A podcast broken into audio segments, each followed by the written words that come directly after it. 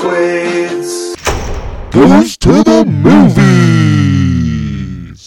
Welcome to 50 Randy Quaid's. I am your host with the most Nicholas Cage movies. I am most definitely the prime millennial and ya boy, Tzhukie B. And with me, my co hosts, as always. Does the B stand for Batman this episode? Yes. I I'm JT Money. And our other co host, Jonas Spade. you know that's right. This is episode 146 The Batman. That's too many episodes. So, this is uh, part of our hashtag goes to the movies, I guess. You don't have to brand everything. Everything buddy. has to be branded. Our tens of listeners love it. They do. They love the branding, just like we to them.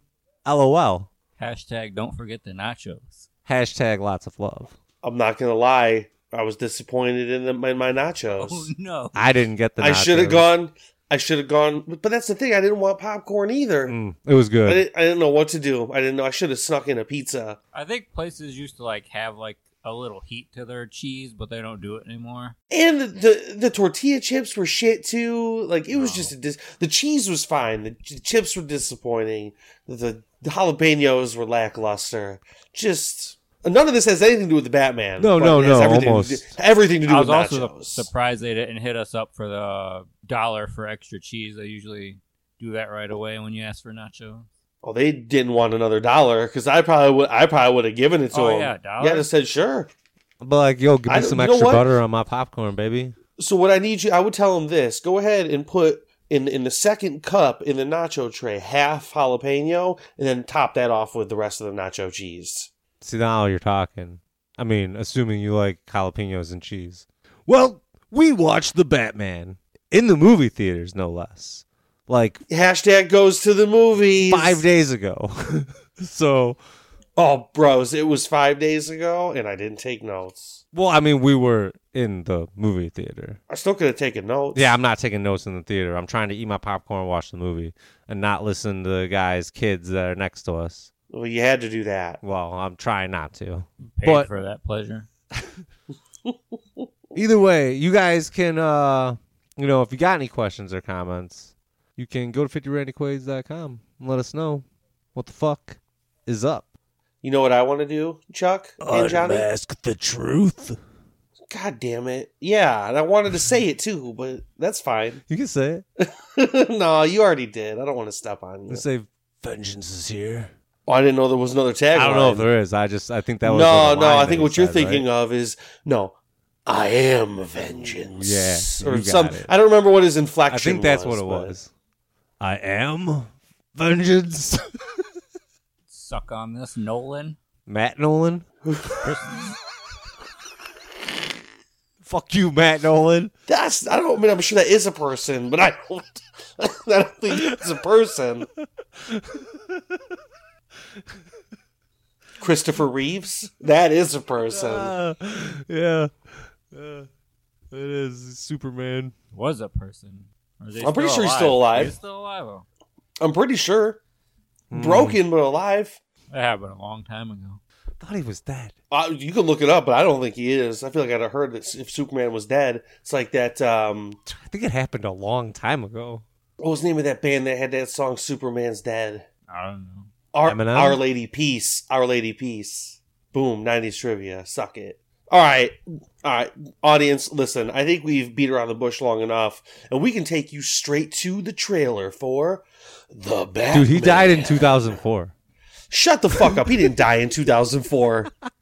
yeah, Christopher Reeves died October 10th, 2004. We are not cutting to the Batman. Chuck can bring us to the trailer. I have to express my disbelief for that. He's been dead for 18 years. I was gonna say, I was like, I thought Christopher Reeves died a long time ago. I thought I thought that's when he fell off the horse. no, no, he fell off the horse in That like was the like- 90s. And then late 1900s, yeah. The late 1900s. Man. Whew.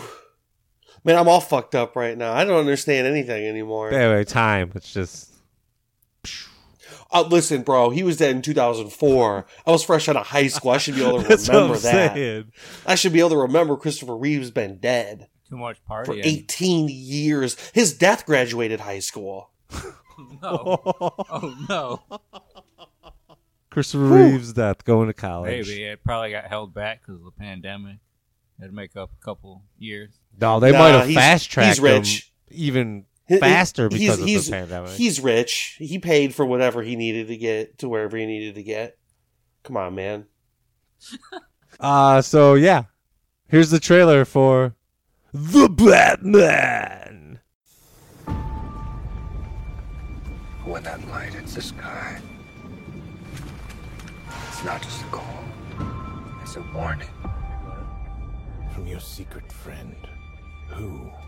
Haven't a clue. Let's play a game. Just me and you. This is about a king.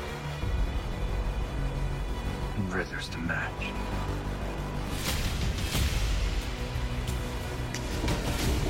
I'm just here to unmask the truth about this cesspool we call a city. I've been trying to reach you. Tell my hypothesis. Oh, you're really not as smart as I thought you were. It's only gonna get worse for you. Selina, don't throw your life away. I can take care of myself. You need a friend of yours? I'm not so sure. Maybe we're not so different. Who are you under there?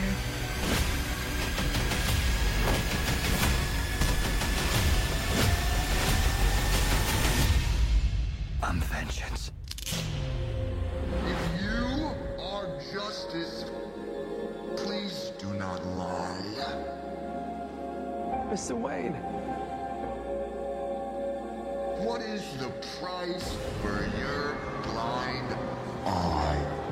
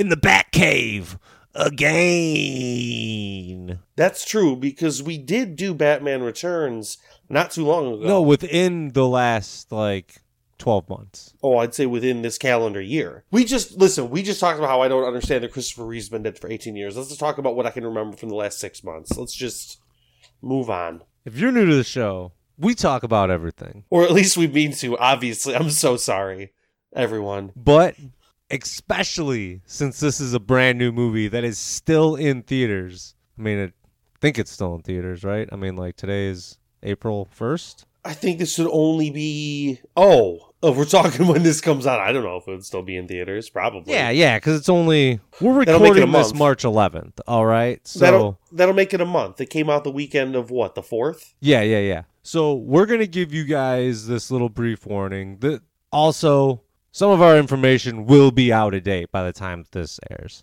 Yeah, but don't worry about it. Now you know what date we recorded it. So if you're gonna get mad about our facts being wrong on April first, you can suck it. Yeah, because know that these facts are from March 11th. So here's this little warning, right? In three seconds, this whole movie is going to be spoiled. So I think I'm going to give that to our good friend, Mr. Spade, in three, two, one. So Batman is trying to solve the Riddler's murders. Follows all these clues from a couple of murders, finds out there's some deep seated crime going on. Finds out there's a rat that uh got Marone. What the fuck's his name? Not Falco. Maroni? Maroni. Got Maroni? Maroni busted.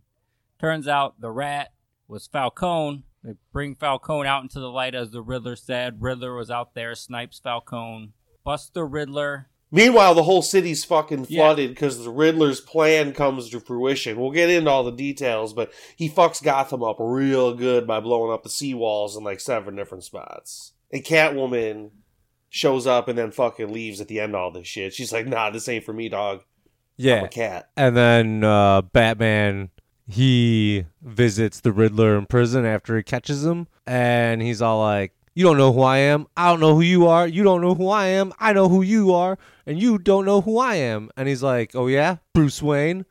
Bruce Wayne? Bruce Wayne? Bruce Wayne? Bruce Wayne? Bruce Wayne? We should have got that motherfucker, Bruce Wayne.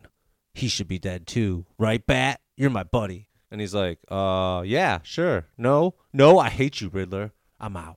See, this is this is why you should just leave the spoilers to me. That's way too specific a detail to get into at this part of the spoilers. Hey, hey, but it's a spoiler. You gotta keep it broad. Spade had the right idea. You gotta keep it broad. I appreciate your effort, though. I'm glad everyone kind of chipped in on that one. That was nice. yeah, you know, we all got to try sometime. You gotta keep it broad, though, is what I'm saying. That's all I'm saying. No, my spoilers are very specific, but That's only to rest of one part of the movie. See, because sometimes you do like a one sentence spoiler, and I'm trying to like figure out how I could fit it into like one or two sentences. Or Yeah, this is a three-hour movie. I don't okay, think you're so doing yeah. With that. this one, this one, there's no way I could have done it in one sentence, right? Three a three hour movie. I could have tried to, Yeah, but three it- I, sentences. I wouldn't have. Batman solves the Riddler's murders. The end. And some shit gets fucked up along the way. I guess I could have done that. I. But no, it's way more fun when you ramble on for a while. I try to do the one sentence when it's a shitty movie I don't give a fuck about. it's an art to it, I suppose. I don't really think about it. But now that, you know, we're trying new things this episode. Well, sp- speaking of art, this was uh, an action crime drama piece of art in the form of a film, Very much all those things. and, and, and this was like a lot different from the like the majority of Batman movies I've seen, where this focused more on him being a detective. There's not a Batman movie like this Batman movie.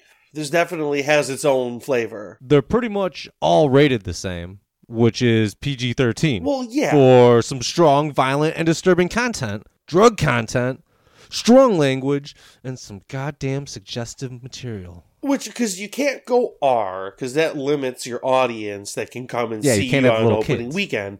You can't have the children come in that, I mean, let's The be real.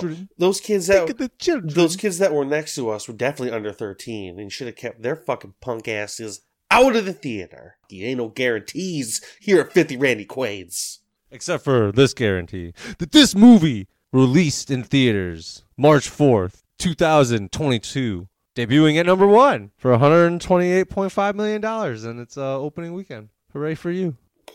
Yep, that's pretty good. How many of these movies in the top five have you seen? Johnny, go. One. No, you've seen two.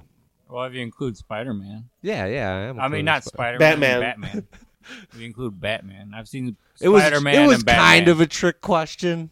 seen Spider Man and Batman. I want to see Death on the Nile so bad. You said, I've heard you say it like five times now. Maybe you should have gone and seen it today when you didn't go see the Batman again. I want to see Death on the Nile, but like Uncharted, I will wait until it's on HBO or something. Yeah, I feel like I could just wait for it to go to HBO and it'll probably be there in like a month or so. That's Whatever my this plan. Dog movie is. I think it's Channing Tatum and a dog. Oh Yep. yeah, yeah, yeah. Don't Who care. gives a fuck? A lot of Stop people- making movies with dogs. They sell, man. They make money. I'll guarantee you they that do thing sell. made. They and it's a like a a war movie too. So it's got the double of it being a war movie and a dog movie. But yeah, so a little quick rundown. Number two was Uncharted, like Johnny you had said, uh, making eleven million dollars in its third week, and then also this dog movie, coincidentally called Dog, number three, Real creative. Real creative. six million in its third week, and like Johnny had said, Spider Man being in the. Have you seen Spider Man yet? I have seen Spider Man. That motherfucker's been in theaters for three months. Yeah, Damn. It's insane, right? I mean, like, especially now, like, You don't really see that anymore. Well, coming coming back out of the pandemic, I'm guessing they're willing to let something sit in theaters for a lot longer if it's still going to pull in four and a half million dollars anyway. Yeah, you're still bringing. You're still. You're still coming in the top five. Like you're beating newer movies, and you've been out for that. Like m- most of the time, movies have already moved on to their streaming platform at this point. well, I think as we were discussing the other day, I don't think Spider-Man has a streaming platform, Yeah, it's possible. I mean, it could get licensed out. but I don't Well, think I it. don't know. I don't think it is currently though. Any of them. If it's not a Disney Marvel, like if it's a standalone Spider-Man, I don't think it's streaming anywhere. I saw a headline the other day about where Spider Man was going to stream, but I don't remember what it was. Wonder if it'll end up just being like HBO or something like that. Could could just be like HBO. But that does bring us to number five, Death on the Nile, two point seven in its fourth week. So it's still doing better than like last last episode's uh, Seeking Justice, but pretty much everything's beating Seeking Justice. So this movie, as of today, March 11th, uh, domestically is at 172.5 million dollars. Also in uh, all foreign lands, 124.2 million dollars, bringing its worldwide total to 296.7 million dollars, easily making almost 100 million dollars profit with its estimated budget being 200 million dollars. Ah, you knew this thing was going to make money. Oh yeah. It was just how much was it going to make and how fast. It's a Batman property, dude. I felt like this was going to go no matter what. How much do you think that they like will be satisfied that it makes? Because I doubt making like a hundred million dollars. They're happy with that. I, I mean, I don't know. You have to balance. Uh, I, I think you'd have to also balance the expectations are probably lower, being it the the pandemic's just like Nah, bro. People are like going out in droves. I don't. I think expectations are probably higher, if anything, because everyone's just allowed to go back out now and do their thing. yeah. I mean, it, this movie got pushed back like multiple times, right? Well, So- yeah. But notice how when it was released is pretty much when all restrictions have been released nationwide. yeah, that's true. Because what like this was supposed to be initial release of like June of last year, 2021, I don't know. and and it got uh, delayed twice due to the pandemic. All right, so did Christopher Reeves write this from uh, Beyond? I don't think so. I think it was written by Matt Reeves. Oh, and Peter Craig can't can't discount Peter Craig. I can't rule out that Christopher Reeve's spirit is not currently inhabiting Matt Reeves' body. oh, what about Matt Nolan? Who is Matt Nolan? Who's that guy that Johnny name dropped earlier? Christopher Nolan. Christopher Yeah, Nolan. yeah, yeah, yeah. Christopher Matt Nolan. Yes. His close friends call him Matt. Do they?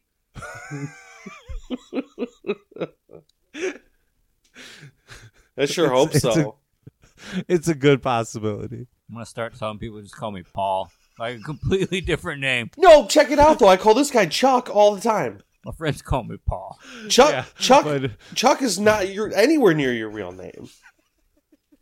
But I've been calling I'm gonna start telling that to people at work. Like, yeah, my name's John, but my friends call me Paul. Is that your middle name? No. no. So not only did Matt Reeves write this movie along with his buddy Peter Craig, he also directed it, pulling double duty, switch hitting on this fucking movie. I don't know if that's switch hitting so much as just like hitting from both sides at the same time somehow. He wrote and directed at the same time. Like they would shoot a scene and they'd be like, "All right, all right, hold on, let me write what happens next." All right, Johnny, do you want to start us off with the uh, star main actors? We got fucking Robert Pattinson as Bruce Wayne slash the Batman. You know that's right. The Batman. Then you got my my girl Zoe Kravitz. She playing Selina Kyle, aka the Catwoman. Then you got my girl, Jeffrey Wright, playing Lieutenant James Gordon. Fucking Colin Farrell playing Oz, aka the Penguin. That was an amazing performance too, because and that like that makeup was so on point. You could not tell. It goes beyond the performance. It's a hundred percent just as important that that makeup job was as unreal as. Oh, and that's what I'm saying. Like it was insanity. Like you can't even like. I was looking for Colin Farrell that whole movie, couldn't find him. But you know who I could find? It was Paul Dano playing the Riddler. But you didn't know. You didn't see Paul Dano's face till damn near the end of the movie. Like, Yeah, he doesn't get FaceTime as the Riddler in this one. My guess is he gets FaceTime in the second one because he's already been outed. For sure, most definitely. Uh, John Turturro is Carmine Falcone. And uh, top it off, we got Andy Serkis as Alfred. Andy Serkis is one of my favorite dudes in Hollywood. Since Lord of the Rings, he's done so much cool shit, and he's a good actor on top of it. So I thought he made a really solid Alfred here, especially because Batman is so much younger. It makes sense to have that more like badass, younger, but still old Alfred on the scene at the time. Like it's just, I don't know. I thought it was a good choice. That brings us, of course, to uh, the world famous IMDb breakdown. When the Riddler, a sadistic serial killer, begins murdering key political figures in Gotham, Batman is forced to investigate the city's hidden corruption and questions his family's involvement. Sure enough, Yeah, yeah, yeah, yeah, yeah. You know that's most definitely correct. that's how you do it. That's how you do it in one sentence. Yeah, pretty much. They did it. Good job, IMDb. So this whole movie was pretty much reworked after Ben Affleck dropped out. Okay, so Ben Affleck was supposed to be Batman in this originally. Yeah, uh, so originally this uh, development began on this movie after Ben Affleck was cast uh, into the DC because this was all supposed to be part of the DC extended universe. Oh, see, I didn't, I didn't know that. Like to, to me, like just seeing it, especially how it ended up turning out, I figured it was just like we're starting fresh with Batman because there was so much fucking nonsense that was going on. He had signed on to direct, produce, co-write, and star in it. See, I'd have been interested in seeing that too, though. That would have been probably a cool movie. But then he's all like, ah, I don't know if I want to do this project, and he dropped out of it. I respect that too. Like Reeves takes over, reworks the entire story, removes all the DC uh, extended universe like connections out of it. Literally, literally every connection to anything outside of its own world. Yeah, which is great because like now this is supposed to basically spawn two sequels and two TV series on HBO. And that's just a start. Yeah, so that's pretty cool. I personally like that it's away from this universe because like the DC extended universe is not good. Whether it's good or whether it's bad isn't even really important at this point. There's just so much baggage and nonsense attached to it. It just feels smarter to take a break and just start fresh with something else and go, you're going to bring your baggage with you no matter what, but this isn't a part of that. So just shut up about it. Yeah, I tend to agree. I, I don't have a problem with having some of these like characters step in, but like you don't have to shoehorn everything around it, right? Especially when you're not good at doing it. Exactly. So instead, they decided to go with more of like more like detective style with this, like something that we haven't seen at all. Yeah, they went with a way, well, depending on, again, always on what comic you're reading, but generally speaking, a more comic accurate version of Batman who does actually use detective skills with his technology. But the technology is, I'm not going to say basic here, but not as fucking wild as some of the shit that you've seen. Well, and it's crazy too. His his Batmobile is basically just a super souped Oh muscle yeah, that because like I think there's a jet engine on it though. I think Is that what that was on there? If it wasn't, it looked like it was using the same sort of technology. I don't like the theory, Batmobile in this movie. oh I love it. Oh, I thought it was great. I thought it just looked too much like just like a jacked up muscle car, and I'm like, ah, I I expect more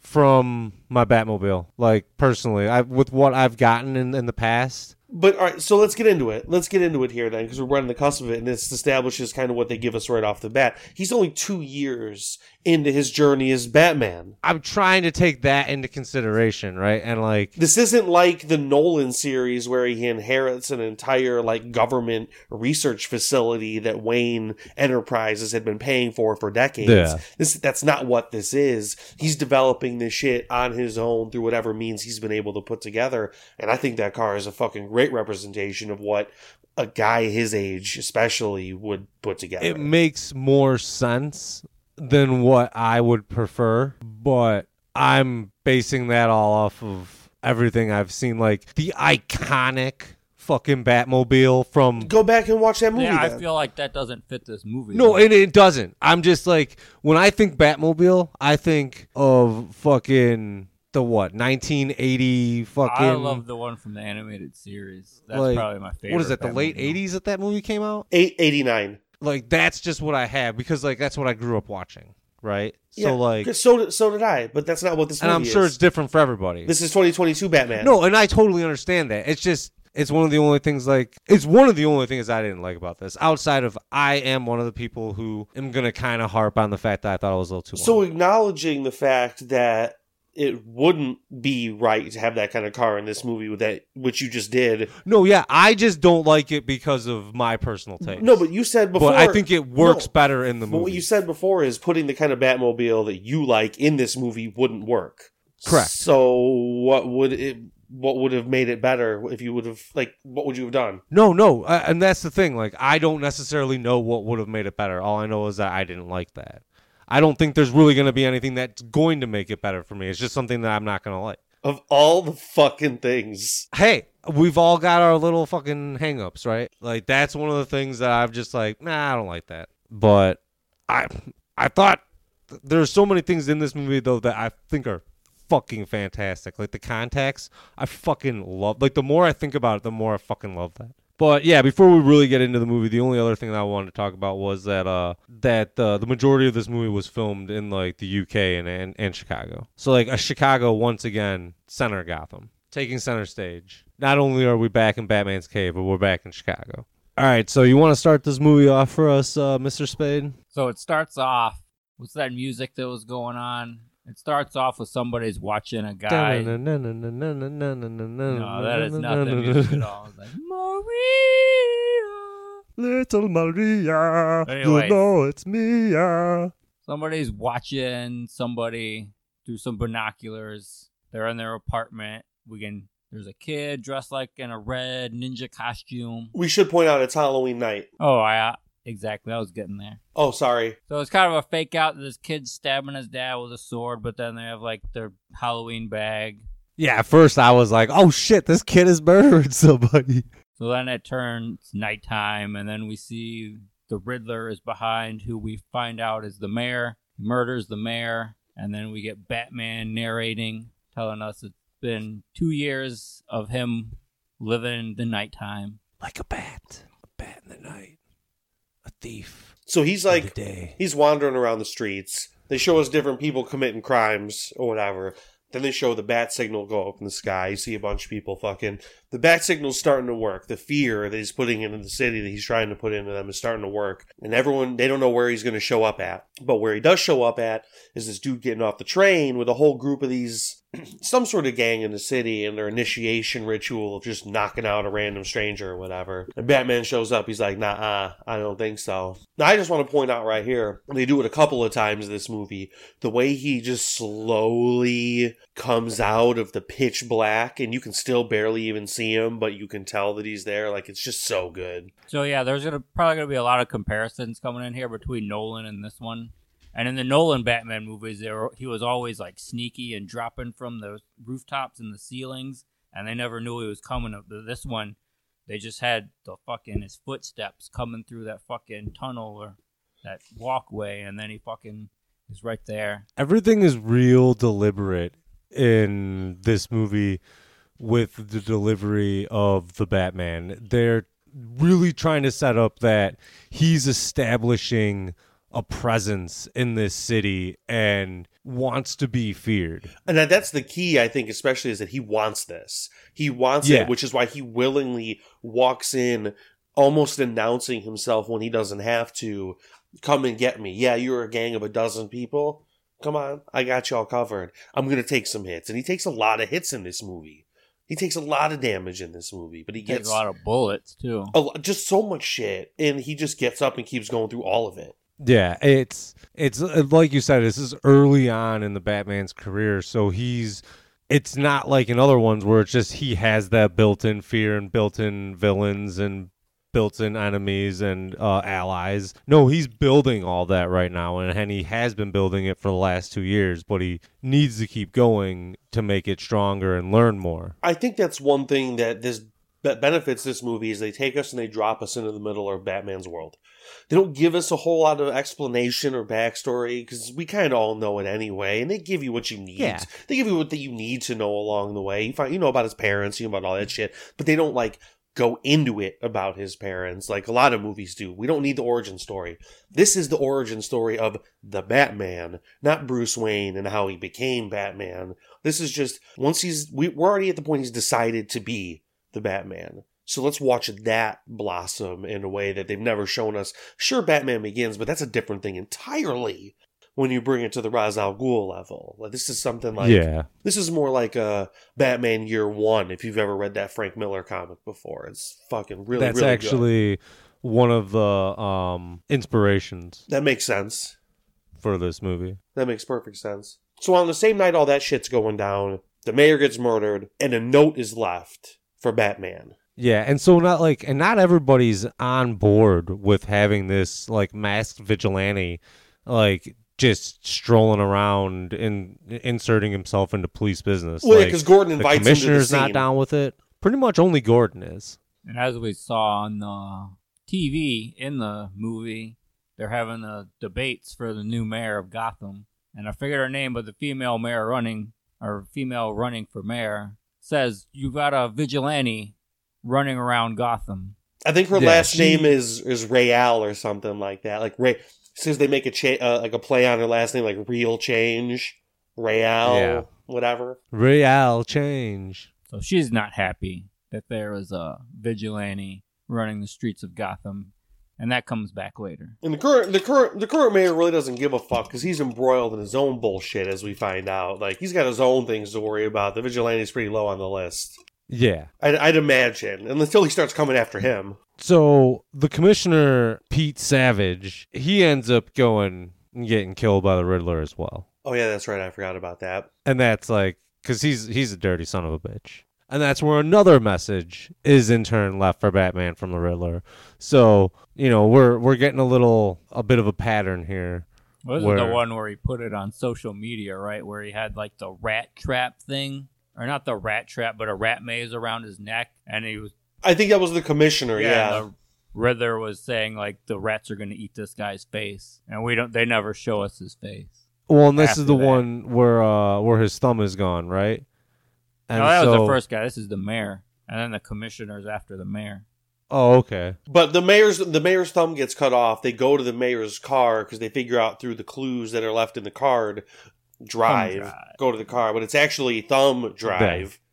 Which man, they, there's a couple of moments in this where like they swing for the comedy, and sometimes it hits, and sometimes it doesn't. There aren't. I think it's great because it. I think it's a play on the the Riddler's just like he's a serial killer, and he also thinks he's fucking hysterical, but he's just a psychotic know. son of a bitch. Right. So they go for it here, but they let it linger, is what I'm saying in this moment. Like, they don't rush the thumb drive joke. They let it, like, sit in the moment in the movie. So you got to sit in the I moment in the theater, too.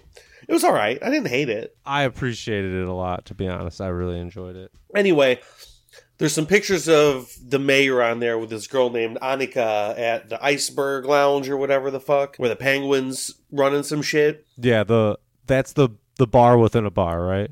Oh no, the main bar is the Iceberg Lounge, and then the bar within the Iceberg Lounge is what, like forty below? There it is, something like that. So Batman goes over in there and he's like, Yo, Penguin, what's up with this girl? And he's like, Don't worry about this girl. But that's when Selina Kyle comes into the room and she sees the girl, and Batman sees her face when she sees the girl, and he's like, Oh, she knows her. I gotta talk to her about this later. But also, you can tell from his like whole body language, like, I also am interested in sleeping with this girl that's here right now. Oh, I mean it's Zoe Kravitz, who isn't. They've got very, very like immediate. These two have very immediate chemistry, even when he's playing Batman, who is probably supposed to be sexless, but somehow he still adds this like repressed sexual energy very well in that role. Well, yeah. I mean, he's also supposed to be like what?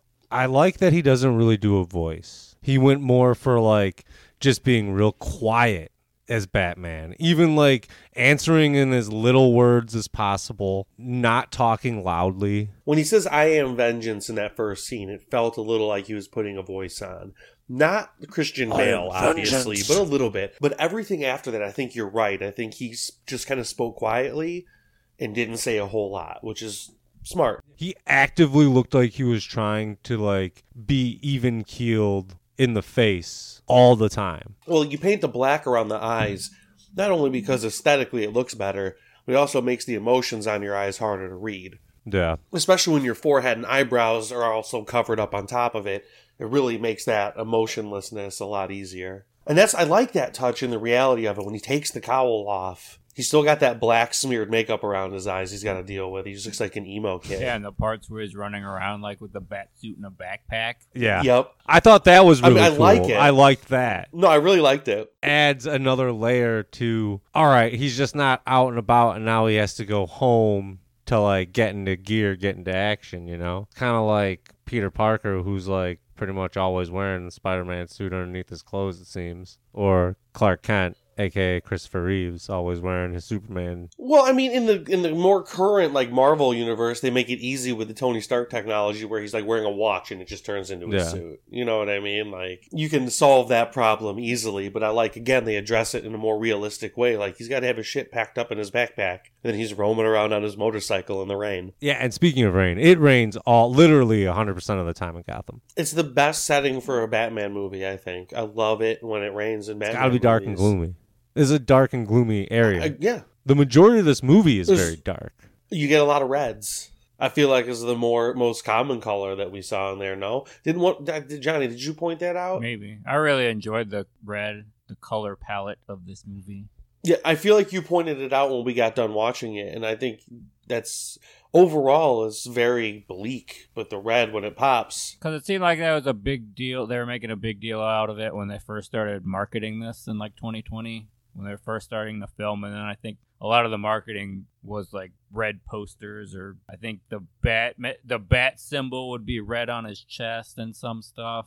Yeah, the flare. that was used heavily in like the trailer and all like video marketing beforehand. That yeah, I didn't want. The only trailer I saw for this was like in 2020. The spoilers for this don't really give a whole lot away. I think the most that it ruins, again, I haven't watched it in a while, so I don't remember, but I think the most that it ruined for me in retrospect was like when Batman jumps the car through the wreckage during the car scene chase. But That was Oh. fucking badass. I'm so glad I didn't watch the fucking trailer then because I had no idea that was coming. but it's but it's not even the best part of the chase because you don't get the part that you really liked that we'll get to when Oh, we get to yeah. the chase. They don't show that, I don't think. But even when he fucking guns it up that thing, that was dope as shit. They don't show that. They only show him coming through the other side, like in the rearview mirror in the trailer. Ah. so again, you know what happens, but you don't see really the best parts of it. So anyway, getting back on track, Batman goes to Selina Kyle's place. He's like, "Yo, girl, listen, um, you're gonna help me. We're gonna find out what happened to this girl because she's missing, and I think it's gonna help me out, and obviously it'll help you out too.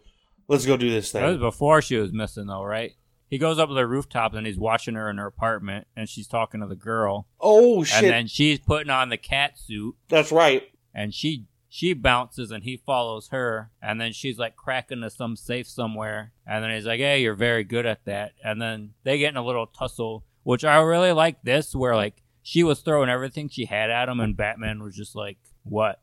Like she never had the upper hand at all. He was dodging everything she threw at him, and then she like tosses her legs around him to try to spin him around, and he just slams her on a table, and that was the end of the fight. Because at this point in their experience levels, there's no way she could hang with him in a fucking fight. Like it just wouldn't be believable. Yeah. At least not the way they presented. Because she didn't seem, she didn't read to me as like. well, she obviously knew how to fight. She had training of some sort, whether it was legitimate or you know from someone she knew. You know, they just taught her in spare time or something. But she clearly had some sort of training. Yeah. So when when they send or when they send when Batman basically sends Selina back to the Iceberg Lounge to like search that place out for answers. This is when he sends her down to the forty below. We get into the club within a club. Yeah, well, now our friend's missing. They go back to the apartment, and the girl's Yeah. gone, and they've tossed her apartment. Like, Yeah, They've and, ransacked and yeah, it, yeah. Batman's all like, "You should probably not be here," and she's like, "Psh, "I can take care of myself." so then he gives her the The contacts the contacts that are are super badass. So they're like, like, cameras. Yeah, they're cameras, but they're fucking contact lenses. yeah, and so like he basically can see through her eyes, or like we saw earlier in the movie where he takes them out and he just like uploads them, and he can like rewatch everything that he just saw while he was out like busting crimes. It's like in Black Mirror. So it's like th- that was really fucking cool. Like to me, like I thought that was odd. like that's one of my favorite things in this entire movie because that like leans heavily into the detective aspect of it and how he's just like super dedicated to this craft and he's like dude fuck sleeping he's like i gotta study these tapes and like Yeah, he's rewatching what he did all night and he's writing it down in a journal. yeah because he's like this is how he becomes so proficient with knowing the city and like his adversaries and everything like that. Like it's just Plus, at the first crime scene, there was a little line they added in there where they were looking at the guy's thumb got amputated, and he mentioned that it was while the guy was still alive, and he said some medical term of how he could tell. I don't know what he said, but he was just able to point out, hey, he was still alive when they cut his thumb off. I think it's a matter of whether or not the blood co- coagulated around the wound or not. If it started to coagulate, he was still alive. If it didn't, then he was dead. I think. Yeah, I don't know. But that was a little detail I like. i think makes sense It doesn't matter. You're right. What does matter is while she's down there, she's looking around and he's trying to find this rat. The rat is the goal the whole time. He needs to bring the rat into the light. I don't know if he knows that quite yet, but he knows he's on the hunt for. Now this is when they find out The about rat. the rat because she starts talking to the DA, and the DA Yeah. mentions something about a rat. Well, no, that's what tips. He'd already knew about the rat through a Oh note. yeah, maybe. And Yeah, he's yeah, like. I need you to look around at the faces in here. I need you to get a good look on them because then my this system I have in your eyeball will recognize their face and pull up their information. I'll know who they are. I'll know what they've done. I can try and fucking identify a rat. But yeah, then she gets over to the DA and he starts talk. Well, he doesn't want. She doesn't want to sit and talk to him because she knows it's going to be bad. But Batman's like, turn around and go talk to him, and so she does. And the DA, he's all fucked up. I think they're doing drops. Was that the drug in this? Yeah, they movie? were Yeah. calling them Drops. drop heads. Yeah. And he's getting real loose at the lips, and he's talking about a rat and how it might fuck everyone, and everyone's in danger, and people are already dying. He's got to be in danger, and he's just losing his mind. but he's trying to fuck joey there's zoe kravitz so he keeps like talking to her Well, sure, but she she's like, I gotta get the fuck out of here. But on the way out, she runs into Carmine Falcone, and they have an exchange that gives away that they are familiar with each Yeah. other.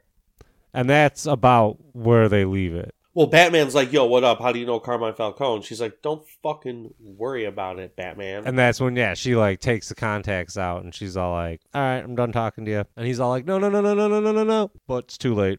She gone. The DA was right to be worried about himself, though, because Riddler kidnaps him, straps a fucking bomb to his neck, and at the funeral of the mayor, drives or has the car driven. He, Riddler has Colson, the DA, drive that car into the church during the ceremony with the bomb around his neck, and then they then they play a game. I believe Riddler was also in the church at the time, but he was up in like the top part, so he wasn't going to be risking getting hit by a car. And Batman, who is dressed as Bruce Wayne at this funeral, He is Bruce Wayne at this funeral. yes, yes, but he's, you know what I mean.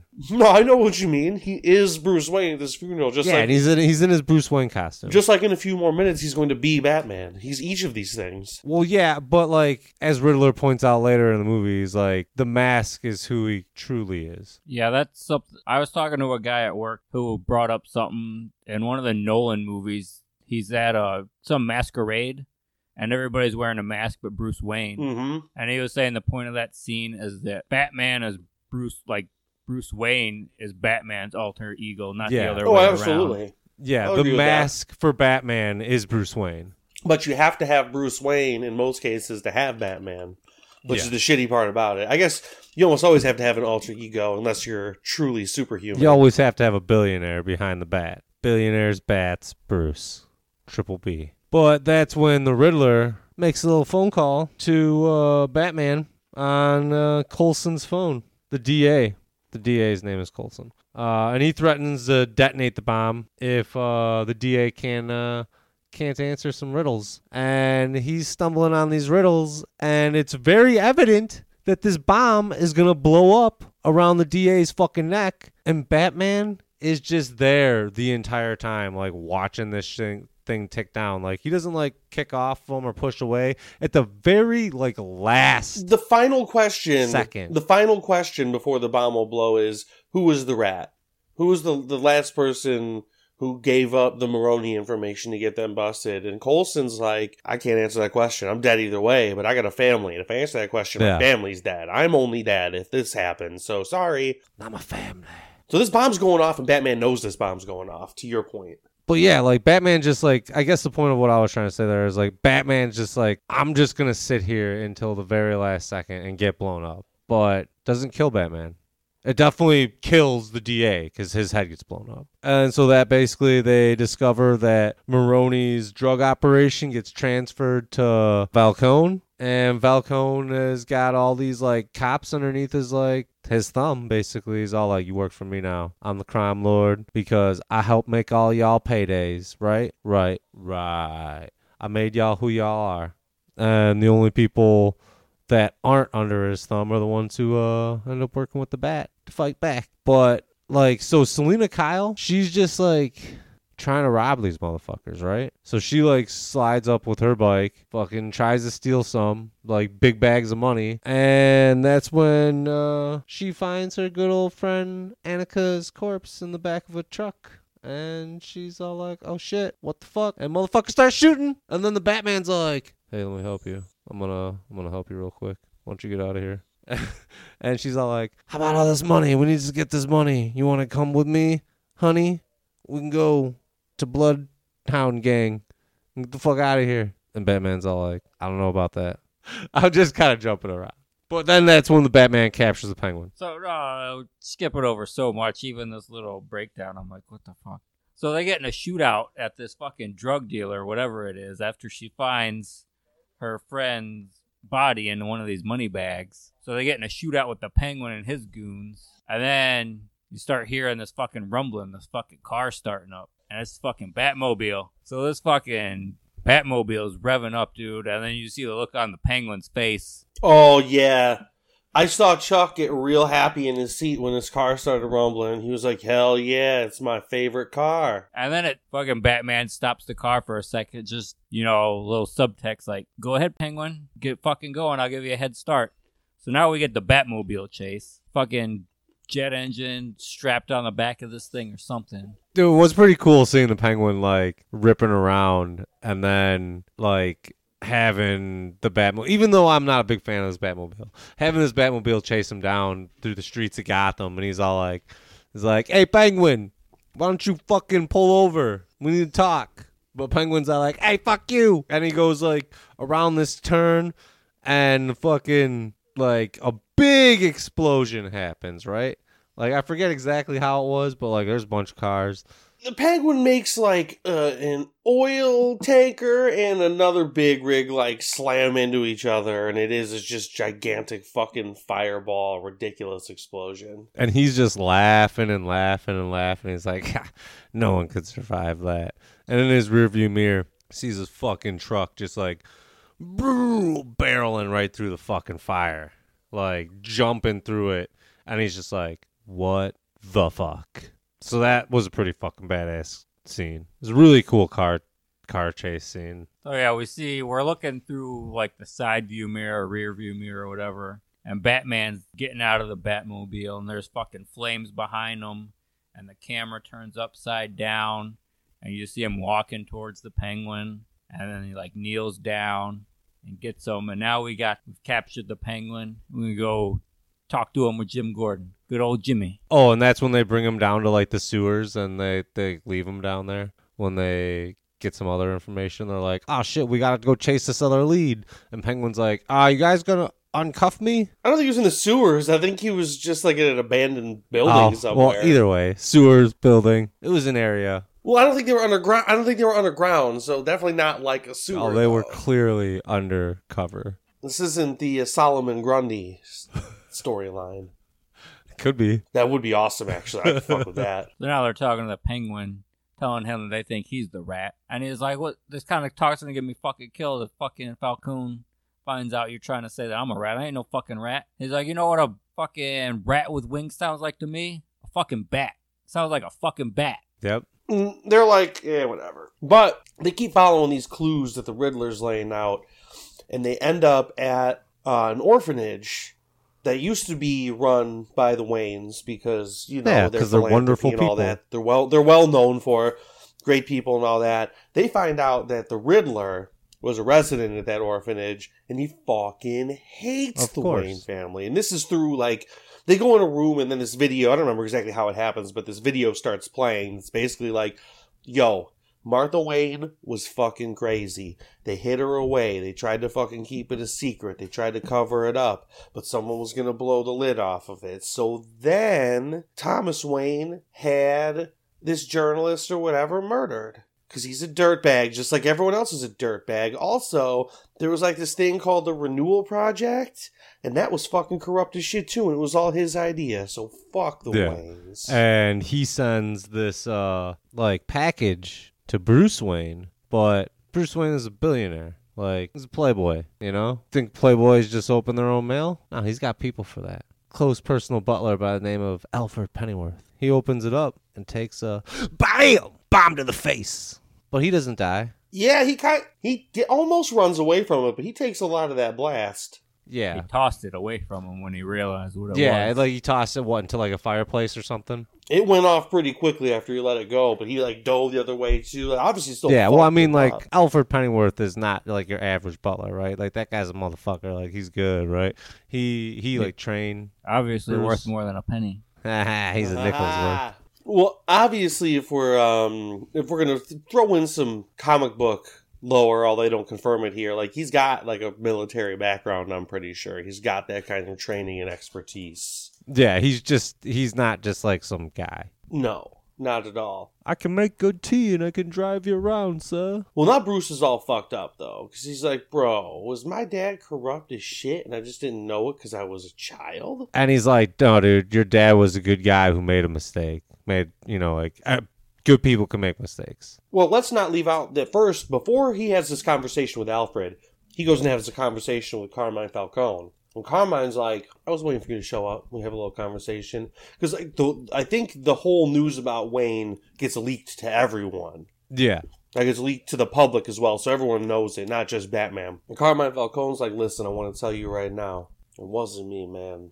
It was Maroni. He gave the hit, or whoever the fuck it was. Someone who couldn't atone for the sin. the When really, as we find out, it was Carmine himself. But that's when Batman goes back to Alfred when he's waking up. He's like, bro, dude, was my dad fucked or what? Because I'm fucked up right now. And Alfred's like, no, hell no. He's like, "Hey, he didn't he didn't say let's put a hit out on him. He's like, "Hey man, can you just like make sure he stops talking?" Which, when you're talking to a mob man, you should probably assume means kill him. Yeah. He didn't necessarily mean for him to die, or at least that's what Alfred insinuates. Yeah, Alfred says Falcone did it because Yep. he wanted to have dirt. Yeah, he wanted he wanted the upper hand. He wanted the moral high ground. He can turn around and say, yo, Thomas, I did a hit for you. Whether you The- really asked the for that or immoral not. high ground. Yeah, yeah. And so now he had that upper hand, and Thomas is fucked. And then that's when what Alfred is all like, "Oh, and on top of it, I'm pretty sure Falcone had your parents murdered on top of it because they weren't real happy to find out that Falcone killed somebody for him." And then this is where we find out the twist that Selina Kyle is really Falcone's daughter, or at least she believes to be. Well, I mean, I'm gonna like we said we had this conversation before. I'm pretty sure. I'm just gonna say, yeah, she was because her mom was someone who like worked at the club. I think years and years ago. I don't know Yeah. how old she is. Years ago, and when she confronts him about it and brings up the name, he's like, "Oh yeah, I remember her," and he's not very surprised that she claims to be his daughter. That's a real possible thing. He he buys into it real fast. Well, she goes and confronts him about this shit. That's where we have this whole conversation. She's about to murder his ass. Oh yeah. Well, he's going to murder her ass then because he gets the upper hand. Everyone's looking to murder somebody else's ass. Except for Batman. He shows up. He's like, don't murder his ass. Yeah, yeah. He doesn't want anybody to murder anybody else's ass because he's just like, yo, I want to detect that ass. Yeah, so he knows that she's going to kill Falcone. So he drives back to this club as Bruce Wayne, sneaks past the guards. He's got the He's got his backpack with the bat suit in it. He's got the fucking. He's already got like his emo eye shadow shit on there. Well, it's funny because like at this point, this is like what the third or fourth time he's already been to this club. Like it's it's one of the kind of the running gags of the whole movie. Is like he keeps going to the club. Like first time it's Yeah, as Batman. twins, yeah. Second time it's as uh, Bruce Wayne, and it's just like to see the drastic difference he gets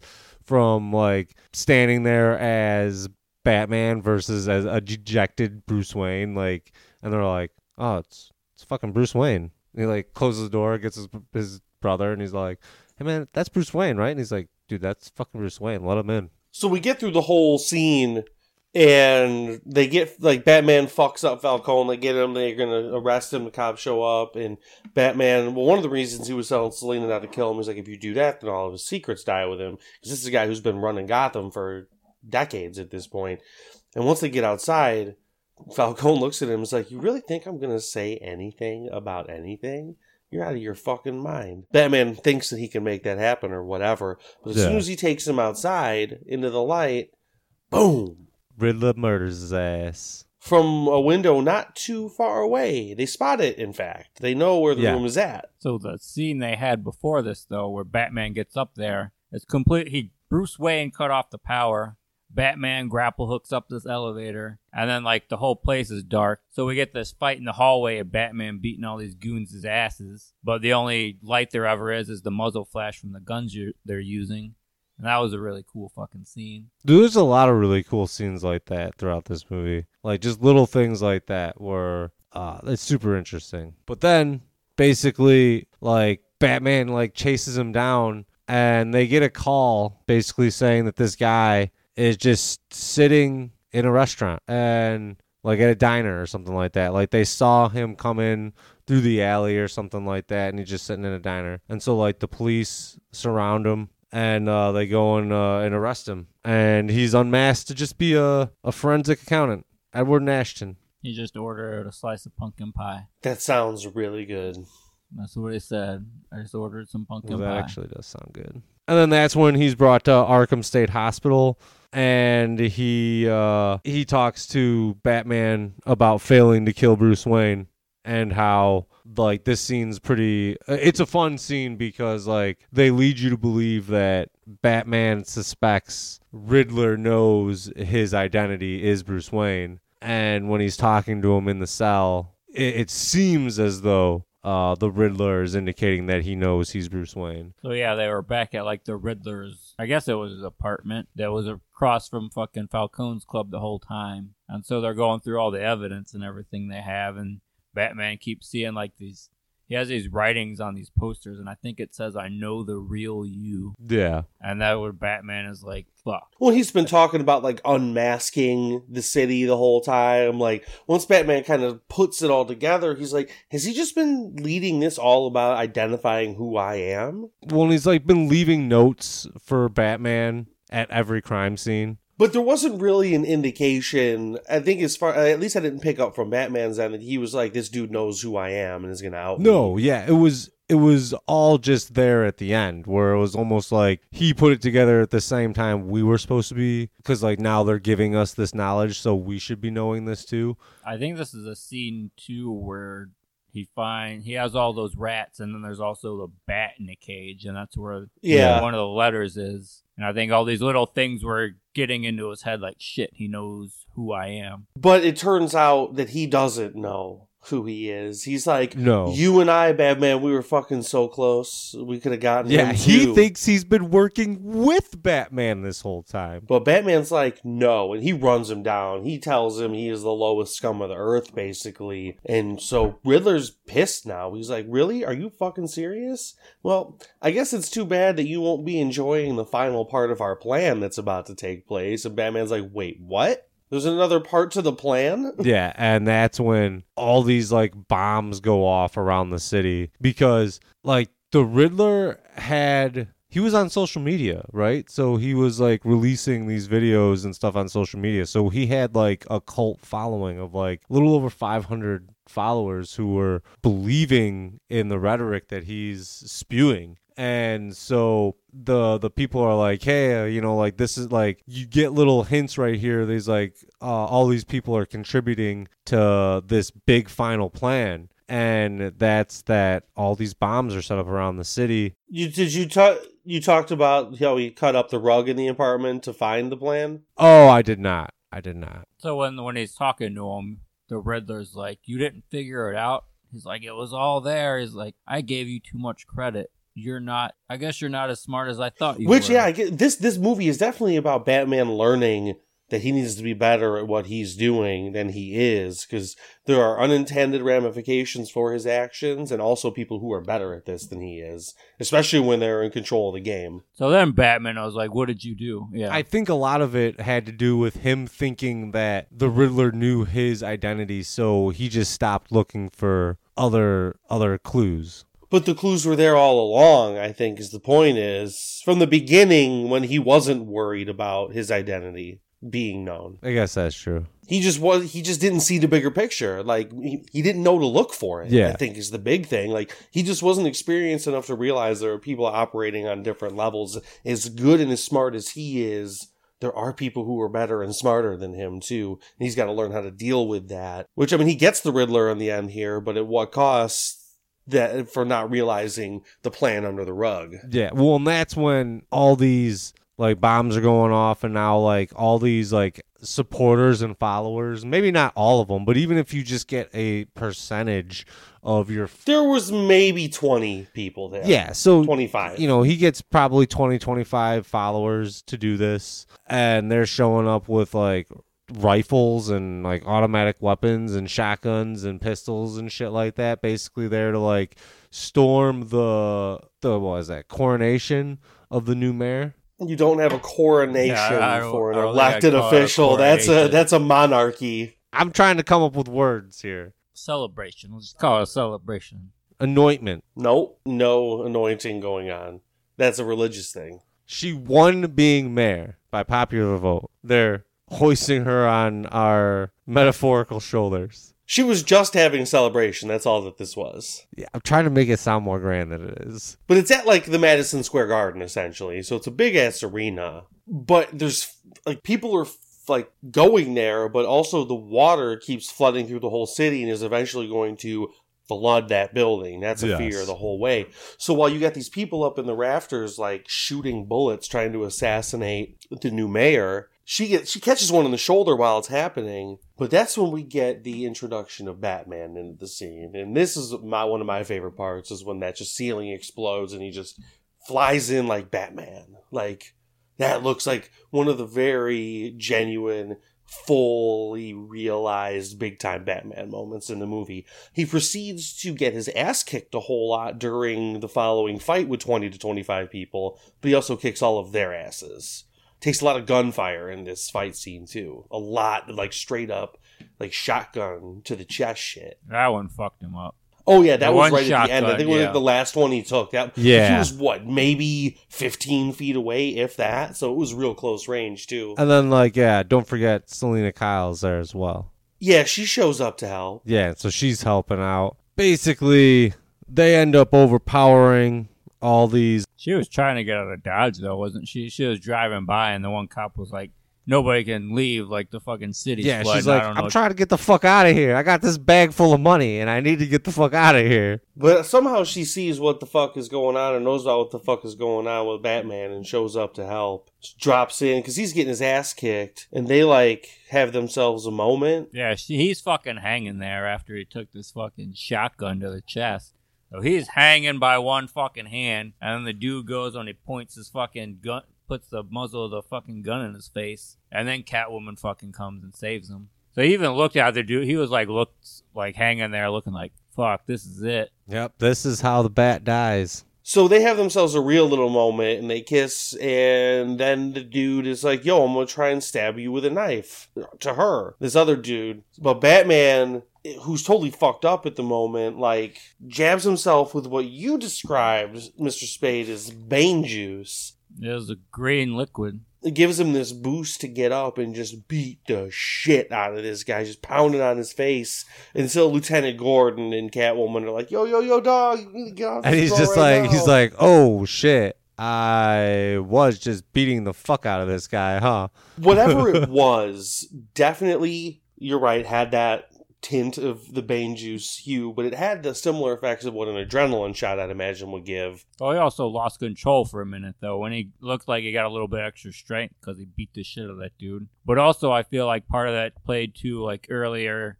when Alfred was in the hospital, he told him that he was never wanted to have that feeling again of when he lost his parents, of having losing someone close to him. Right. And that's when him and Alfred held hands, and I feel like he had that same feeling when he saw Catwoman was getting the shit beat out of her. Oh yeah, for sure. He was definitely like, I can't let this happen, so I'm gonna shoot the juice. And then so after all this happens, we cut back to Riddler talking to another inmate that may or may not be uh, the Joker. Is this now or is this No, that's not even close to here yet. No, it's not. It's next on my sheet. Well, no, because we're skipping over the whole power line because now the Yeah. building is flooded and shit is falling apart. Like every, like the whole building is basically collapsing. And there's this loose power line that's coming down into the water. And Batman's like, "Oh hell no, dog!" And he like jumps out there on it. He's like hanging from it, and he throws his batarang that came from his chest and like cuts it off from the source so it can't hit the water. Oh But yeah, he yeah, gets yeah, the major shock from do like from cutting it. He gets the major fucking shock and he hits the water, but he survives. And when he gets up, that's when he goes over to where the mayor and the dead mayor's kid. They're all like hidden, and he's like, "I will help you. I will get you out of here." And the mayor's all like, "Man, I don't know if I should trust this motherfucker." But then that kid's all like, "No, man, it's Batman. Like, we're good." And he grabs his hand and helps him up. And then the mayor's like, "All right, well, if the kid's are gonna trust you, I'm gonna trust you." And so cops are helping, Catwoman's helping, everyone's helping. Then we get the aftermath of all of that, and we get like the hint that Penguin's like, "Okay, now the Falcone's that I can make a move for the top." Yeah. And then we get what you were talking about. And yeah, we get the Riddler hinting at uh, chit chatting with the Joker, and then we cut to like uh, Selina and Batman chit chatting, and she's all like, "All right, man, like Gotham's done. Like this place can't be saved. I'm bouncing. I'm getting the fuck out of here." And Batman's all like, "Nah, man, I gotta try to save Gotham. I can't come with you, even though I want to." Boom. It's over. She leaves, he leaves. Well, he goes home, but leaves where they were. And I feel like she'll come back by the time we get to the next movie, because why wouldn't she? Yeah, probably either this one or the one after this one. Uh, you can't keep her out of an entire movie in the series. It'd be silly. Yeah, you gotta keep Zoe. I feel like the way it was established in this movie, she's not just as important as Batman, but is very important to the Batman character. You gotta have her. and she's not too bad to look at. That is the third time that you have alluded or straight up said that in this episode. We get it, Chuck. You got a hard on for Zoe Kravitz. Zoe Kravitz or what's her face? Why can't I think of her name? January Jones. No, no, no, no, no, no. Zoe Both. Kravitz. January Jones is a whole different thing. Fuck, what's her name? That was in the other Batman. oh, um, Not Michelle Pfeiffer, the Nolan Catwoman. Oh, Who did you say? I just What's her name? The unfroze. Nolan Catwoman. Nolan Catwoman. Oh, Anne Hathaway. And there we go. I was, I couldn't figure it out either. I was like, "Fuck." That's tough, that? dude, because it's it, it's two women who are totally beautiful Super for totally fine? different reasons. Like they're different types of hot that I like. That's a tough one. I'd have to I'd have to sleep on that. If you know what I mean. Oh yeah. And January Jones. Whew. That's a Nah, she's out of the running. That's Does nothing different. for me. January, I don't like oh, January Jones. I I'm like not- January obviously- Jones. Obviously, January Jones is a beautiful woman. Sure, like I'm not gonna take that away from her, but she does nothing for me if I'm talking about hot celebrities. Nothing. Mad, so low Mad on the Men. list. Her and Mad Men. I'm like, oh, she is like made for that fucking shit. Uh, she's great in that show, but also that era does nothing for me in terms of like hot, hot fashion. Like I don't think anyone dressed in that style looks hot because they're dressed in that style. You got to take it back to like the 30s if you want to get that. Like, well, the 30s is like zipped up, a little more zipped up than the the the roaring 20s was, but it's still got a little bit of fucking flair to it. Whereas by the time you get to the 50s, it's just boring. 60s starts to get different, but not for those conservative housewives. Well, in the beginning. Anyway, enough about Betty Draper January Jones loses to all Catwoman. Everyone. All right, so I guess that's that point of the show where we're gonna get we're gonna rate the Batman on a scale of one to fifty Randy Quaid's, where one is the lowest, fifty is the highest, and two to forty nine is literally anything in between. IMDb as of March seventh rates the Batman forty three out of fifty Randy Quaid's. I think we're gonna start with JT. It's going to be a high score, I'm not going to lie, but I can't make it perfect because I haven't seen it more than once. And it's hard for me to give anything a 50 till I see it a couple of times. But this is going to get a 48. It is probably, well, it's definitely the Batman movie that's closest to my taste in movies. It's got that kind of detective noir feel. It's got a little horror feel. Uh, they're not afraid of throwing in the drama. There's really not a whole lot of comedic relief. Some, don't get me wrong, but not a whole lot in the whole thing. It's dark, it's bleak. It's what Batman feels like in my mind. And I feel like this is the closest representation of that. Everyone played their roles perfectly. Robert Pattinson was great as Bruce Wayne and as Batman, but playing that tortured, like, I don't want to be Bruce Wayne, Bruce Wayne, he just fucking nailed it. Like, all I want to do is be Batman. And when he is Batman, he's a fucking commanding presence on the screen. They definitely did a good job of having lift in his bo- lifts in his boots or something. Like, he makes that distinction as Batman. I'm going to be taller than when I'm Bruce Wayne. I'm going to stand over people in the room. And when he does wear his Batman get up, he is taller than almost everyone. But when he's Bruce Wayne, he's just your average, if not shorter than average dude in the room. Like, it's just, that was a really nice touch to me. Zoe Kravitz not being some sort of like super criminal, but just being someone who's grown up tough and has skills that are above average but make sense in a real world setting and she played it fucking really well. Paul Dano so good. Like it's a shame he didn't get more time unmasked as the Riddler in this, but I'm assuming there'll be more of that in the future because once he was unmasked at the end, and maybe that's what makes it so effective is you only get it for that little bit. Uh, but it was fucking really really good. There were a lot of comparisons I read beforehand between Chinatown and this and Seven and this, and I think they're pretty accurate because with Chinatown there's this weaving governmental corruption thing that just gets bigger and bigger as you go, and that happens here for sure. In Seven you've got the the notebooks that are all in the apartment. The, the, apartment is basically a straight up rip from Seven, like almost entirely. With what you pointed out, Spade, a little nod to Saw with the rat thing just chilling. In I there. yeah, I thought that those things were really reminiscent of Saw. And then the, the yelling at him, like, "What did you do? Tell me what you did!" Like that sort of thing. Um, just ev- it, everything was so good from top to bottom. I thought the use of that Nirvana song in there was a little strange. It didn't bother me the first time I heard it, I was like, that's all right. When they bring it back at the end, I'm like, okay, I get the callback to it. I like it a little more now. But the score itself overall was really good, especially once it gets kicking in at about the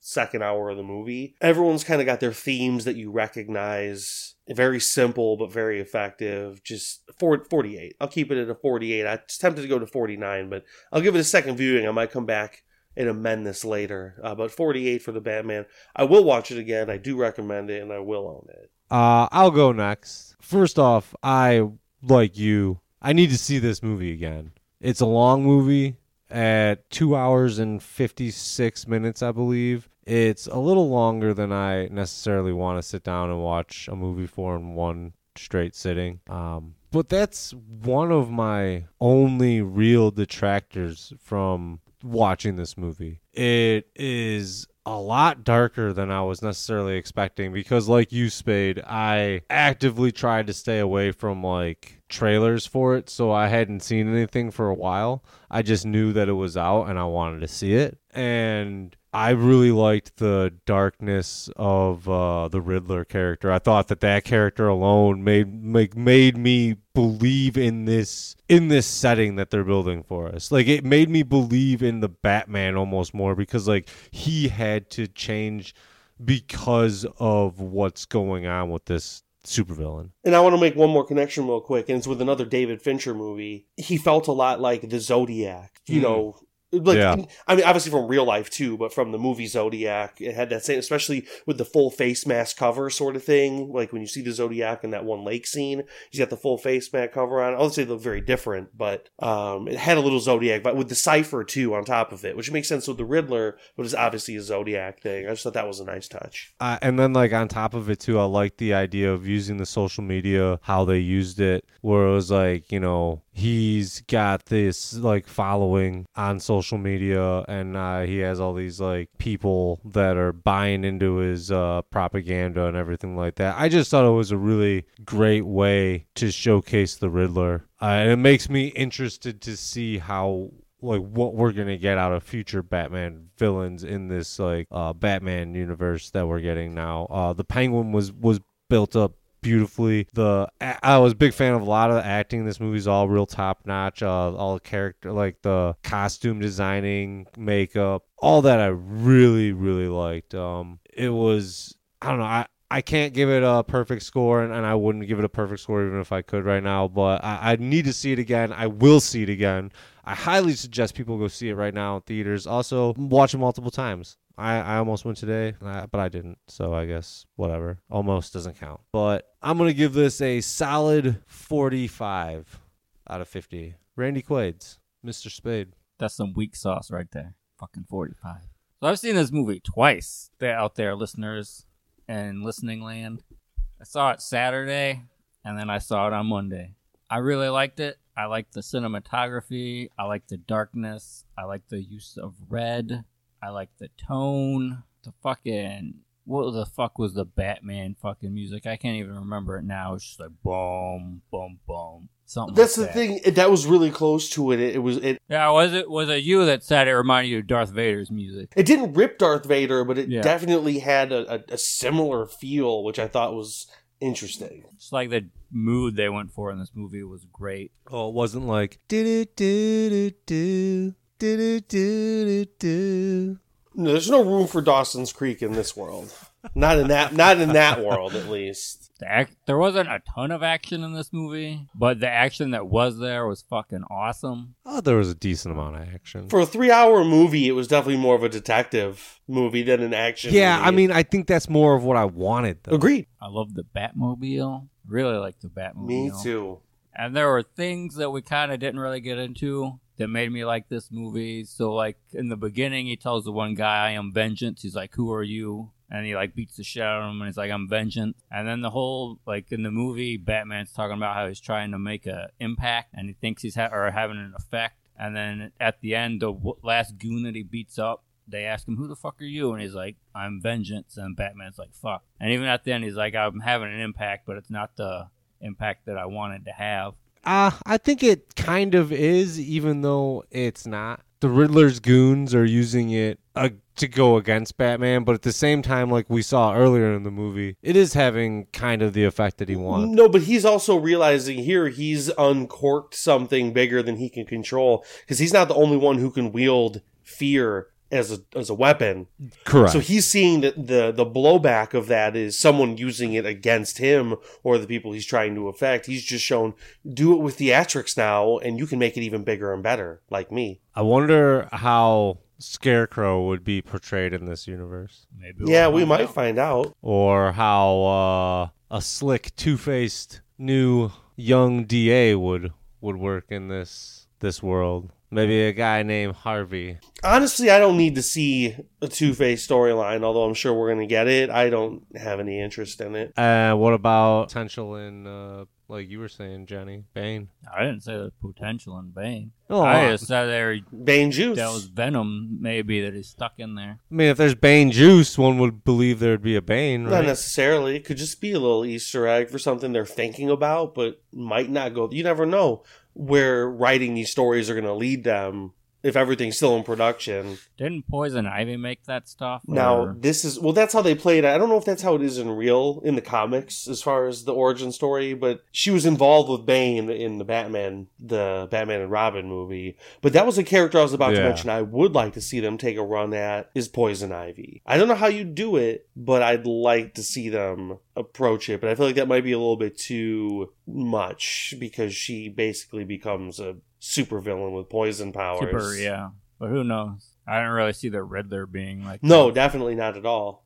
I think this is probably like how I would want the Riddler to be. I think it depends on the Just tone I'm like, uh, going for in you know what what the movie is in this world. This was the perfect Riddler for sure. I hope they keep it this way. I hope in the next one they don't try to like brighten it up a little I bit. can't imagine they would if this makes a shit ton of money. No, who knows? Yeah, I don't know. Unless it makes logical sense, like they're not in Gotham anymore for some reason. Yeah, Metro, Metro City or Metropolis. I don't know the city. that Metrop- fucking, uh, Metropolis? Metropolis. Metropolis. Then there's another part of the movie I really, really like that sort of touches touches on him like trying to have an effect on the city is at the end you can see it's like the sun's coming up and you can Batman's dirty as fuck. You can tell that he's been helping all night saving people up from the rubble of that fucking building and from all the flooding and he's carrying this one girl to put her like in a I guess it's a stretcher or something on a helicopter, and he lays her down and he lets her go, and she reaches up and she grabs his arm, and he fucking looks at her, and he's like, "Oh fuck!" Like now he's having, like in that moment, he's like having the effect that he wants Yeah. on people. So this movie is a fifty for show. Go see it. I will own it. I keep checking Best Buy every fucking day for whenever they're going to release a goddamn steelbook of this movie so I can order it. I will see it again in theaters, maybe. I don't know, and I'll watch it when it comes out. Probably my favorite Batman movie. Go see it. Fifty out of fifty. You heard Like, it here. I want to see this movie again. Oh, and I guess it gets its criticism for being like two hours and 56 minutes. This movie was not long enough. I was thinking today they could have waited two years or three years, made both one and two into one movie. I'd If watch someone's that shit. complaining about the runtime in this, they don't give a fuck about watching a good movie. They like it should. It didn't feel like three hours to me. That's all I'm saying. I mean, I thought it was a good movie. I'm two and a half hours is about where. Yeah, like all the Nolan movies were like two and a half hours. Like, what's another 25 fucking minutes? Like all the Marvel movies, Three now are hours. two, 220. Yeah. Uh, I just I always have to get up and Then get up. Move around. Then get up and bit. move around. I do. I just I don't want to miss parts of the movie. That's why I was good having you there. So I never checked what time it was. I was engrossed in the movie. It kept you fucking Mm, yeah, I had going. no clue what time it was. The next thing I knew, the movie was over. The only thing I ever thought was it was just at the end when there was like the city was flooding and I thought there was gonna be a lot more goons. I was like, how the fuck is Batman gonna get out of this one? Well, I think you guys can uh, all agree that you can catch all of our new episodes on Apple Podcasts, Spotify, and of course our website, 50randyquaids.com. Next time on 50 Randy Quaids, episode 147 Trespass. That's right, ladies and gentlemen. It is a return to hashtag Cage Talk for the 60th edition, brought to us by the one true God. Until next time. We watch movies so you don't have to. Peace, Peace out. out.